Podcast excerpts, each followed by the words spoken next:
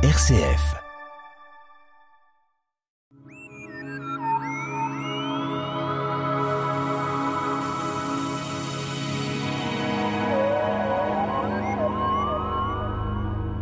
La planète Mars est actuellement vedette en astronomie.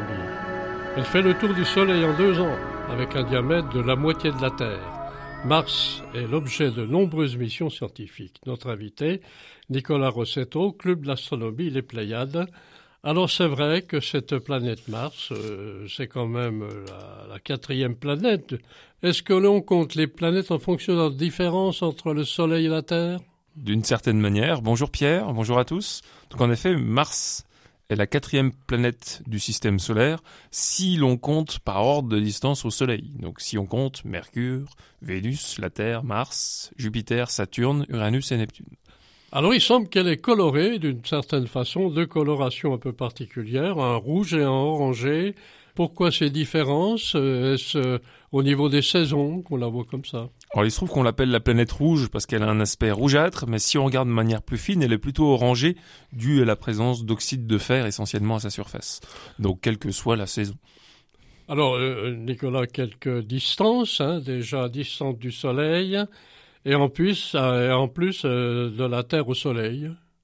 En effet, nous parlions la semaine dernière d'unité astronomique. Nous avions rappelé que cela correspondait à la distance entre euh, le Soleil et la Terre, il se trouve que la planète rouge, donc Mars, est 50% plus loin, c'est-à-dire qu'elle est à 1,5 unités astronomiques du Soleil.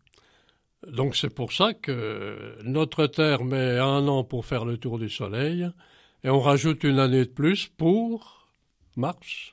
Environ. Si on Environ. regarde euh, de manière plus précise, nous en sommes plutôt à 687 jours, ce qui fait 1,87-88 années. Alors quand on parle un peu de, que l'on parle de Vénus ou de Mars, nécessairement on est obligé de rentrer dans l'Antiquité. Alors déjà un dieu romain et même grec, tout ça était passé à l'époque dans la connaissance déjà de cette planète au temps des Romains, peut-être avant même. En effet, euh, lorsque Mars passe euh, à proximité de la Terre, ce qui a été le cas au début décembre, c'est une planète qui est très lumineuse, qui est presque aussi lumineuse que Jupiter, donc c'est un astre qui est euh, difficilement manquable dans le ciel, et qui plus est, compte tenu de sa couleur orangée, qui tranche par rapport à la plupart des astres qu'on observe, en comptant bien sûr les étoiles, euh, c'est un objet qui est connu depuis longtemps. Donc Mars nous vient des Romains, donc c'est le nom du dieu romain de la guerre, qui correspondent par ailleurs à Arès, le bélier, pour son pendant grec. Alors tout au cours de l'Antiquité, euh, des écrits ont été donnés, des observations, comme on pouvait le faire à cette époque-là, à l'œil nu éventuellement oui, euh, il se trouve que euh, Mars, à la manière de Vénus, se retrouve aussi dans un certain nombre de civilisations qui ont étudié le ciel, euh, donc des écrits, si on peut dire, des traces de gravures ont été retrouvées à son sujet dans différentes civilisations. Alors on est dans un contexte assez particulier parce qu'il semble que cette planète a deux lunes. Pourquoi deux lunes? Alors il se trouve qu'elle a deux lunes, en tout cas deux lunes qui ont été repérées jusqu'à présent. Donc des lunes au sens de satellites naturels, mais par contre qui ne ressemblent pas vraiment à la lune, le nôtre, car il s'agit en effet de plutôt d'astéroïdes qui ont été capturés par la planète à un moment donné et qui sont restés pour l'instant en orbite autour d'elle. Des dimensions tout à fait euh, limitées pour qu'on ne les voit pas forcément. Euh... En effet, d'ailleurs, si on veut essayer d'observer euh, ces deux satellites avec un instrument d'amateur, bon courage, étant donné que nous avons affaire à des objets d'une vingtaine de kilomètres d'envergure. Alors on parle d'un mot particulier, tellurique. Tellurique est un mot peut-être adjoint aux tempêtes, aux volcans un peu Or tellurique, tout simplement parce qu'elle est, elle est faite de, de terre, donc euh, tellurique au sens euh, des roches. Donc la planète Mars est euh, essentiellement rocheuse. Elle possède une atmosphère comme notre planète, mais extrêmement ténue.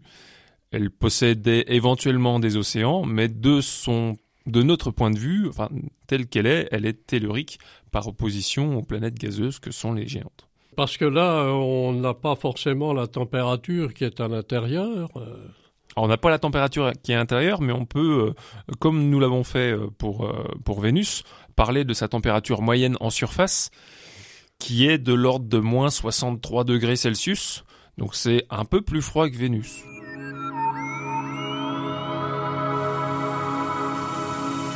La tête dans les étoiles, le magazine de l'astronomie sur RCF Jura, présenté par Pierre Vialet avec la collaboration de l'astroclub Les Pléiades à Dole.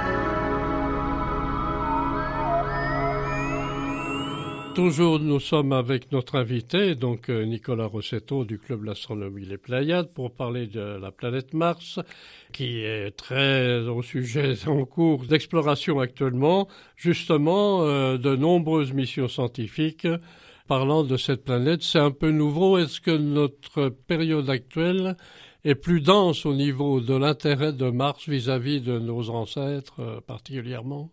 Ah, il se trouve que, Mars a toujours suscité euh, beaucoup d'intérêt, en particulier dans son observation euh, à la fin du, du 19e siècle, lorsque certains euh, astronomes ont cru voir des structures à sa surface qui a donné naissance à des légendes, des canaux martiens par exemple.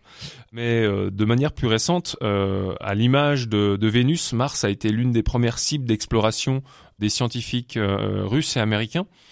Et euh, compte tenu de la température à la surface qui est relativement clémente, moins 60 degrés, c'est pas trop mal par rapport aux 450 degrés de Vénus, ça peut être intéressant d'aller explorer davantage euh, ce qui s'y passe pour une, exploration humaine future. Exploration avec fusée, euh, robots, et, puis échange sur Terre d'engins qui se déplacent sur cette planète donc en effet, les, premières sondes qui ont été envoyées avec succès datent des années 70.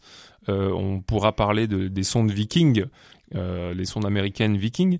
Et les premiers robots qui ont été envoyés, parmi ceux-ci, certains sont encore en train de rouler sur la planète. Et l'idée, c'est de vraiment explorer pour savoir ce qui est arrivé à la planète qui permettrait d'expliquer son état actuel et éventuellement si elle a été habitable par le passé. Alors quand on descend, on passe beaucoup de cette distance quand même énorme depuis la Terre. Quand on lance une fusée, euh, la fusée va mettre un certain temps pour arriver. En effet, sachant qu'on n'y va pas en ligne droite, en ligne droite on ne mettrait que quelques mois. Il se trouve que si on veut aller sur Mars, il faut compter une mission d'environ 9 mois ce qui est euh, considérable. Mais c'est pas la euh, vitesse de la lumière. Ah non, ce n'est pas la vitesse de la lumière. C'est le bon bons kilomètres euh, éventuellement. Voilà. Donc si un jour on veut envisager une mission vers Mars, il se trouve qu'on envisage déjà des missions vers Mars, il faudra prendre en compte un certain nombre de, de contraintes. Alors bien sûr, on a parlé des missions passées qui sont récentes et on a bien sûr retrouvé depuis l'exploration de Mars des roches ou des, quelque chose qui fait le sol de Mars, très différent de la Terre, des échantillons? Pour l'instant, aucun échantillon n'a été rapporté de Mars, mais c'est prévu. Euh, d'autre part, compte tenu des études qui ont pu être faites euh, du sol de Mars par les différentes sondes qui sont en orbite et des robots qui sont à la surface, on sait que certains morceaux de Mars sont déjà tombés sur Terre sous la forme de météorites et on se rend compte que finalement Mars est très proche de la Terre, tellement proche qu'on y a trouvé de l'eau. Alors évidemment, euh, on peut dire que c'est une planète euh, exploitable, si on peut dire, entre guillemets. Or certains euh, scientifiques, mais je vais mettre entre guillemets, considèrent que oui, la planète Mars pourrait être éventuellement exploitable. Et l'idée, bien sûr, après l'homme sur la Lune en 1969, et bientôt l'homme de nouveau sur la Lune d'ici la fin de la décennie, l'idée sera de d'aller explorer davantage le système solaire. Et la première cible, ou plutôt la deuxième du coup, sera Mars. Voilà déjà des prévisions, des missions à venir qui sont en définition euh, dans notre ciel actuel. En effet, mais par contre, ce ne sera pas pour dans dix ans. Alors, notre planète Mars est visible euh, généralement le soir. Euh, on la voit comme étant assez facile à voir ou difficile à voir par la question d'éloignement ou de différence avec Vénus. En effet, par rapport à Vénus, elle est moins lumineuse. Nous avions dit qu'au mois de décembre, elle était passée à l'opposition, c'est-à-dire que la Terre se trouvait exactement entre la planète Mars et le Soleil. Donc la Terre passait au plus près de Mars, ou Mars passait au plus près de la Terre. Elle est encore relativement proche, ce qui veut dire qu'on la voit relativement bien dans le ciel. Avec son aspect rougeâtre, c'est encore plus euh, facile. Et bon, elle reste quand même un nom historique euh, parce que Mars était un dieu de la guerre. Et on souhaite que la guerre ne se produise pas sur Mars quand les humains iront, puisqu'ils ne retrouveront personne sur Mars actuellement. Alors, on avait parlé des Martiens, mais ça c'est toute une légende. Oui, alors les Martiens, il faudra les trouver. Mais lorsque nous parlons de Mars, donc nous avions dit tout à l'heure qu'on pouvait aussi l'appeler Arès en latin, il se trouve que dans le ciel, nous avons la rivale de Mars, or qui n'est jamais rentré en guerre avec elle, en tout cas pas que nous sachions, et cette rivale de Mars, on pourrait l'appeler Anti-Mars, Anti-Arès, Antares, l'étoile principale du Scorpion. Alors en conclusion de notre émission, donc euh, cette planète rouge nécessite une observation. On connaît des caractéristiques très intenses, puis l'exploration euh, va continuer à se développer.